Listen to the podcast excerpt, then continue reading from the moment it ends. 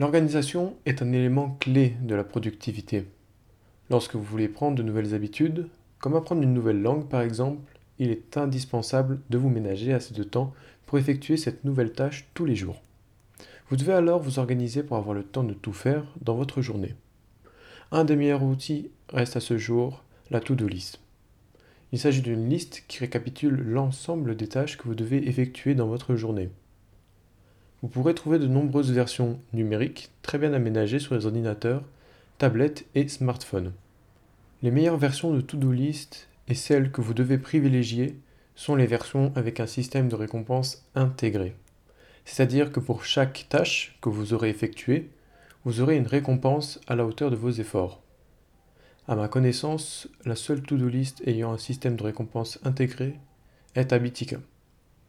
Ce système constitue une sorte de jeu de rôle dans lequel vous progressez uniquement lorsque vous effectuez des tâches que vous aurez rentrées.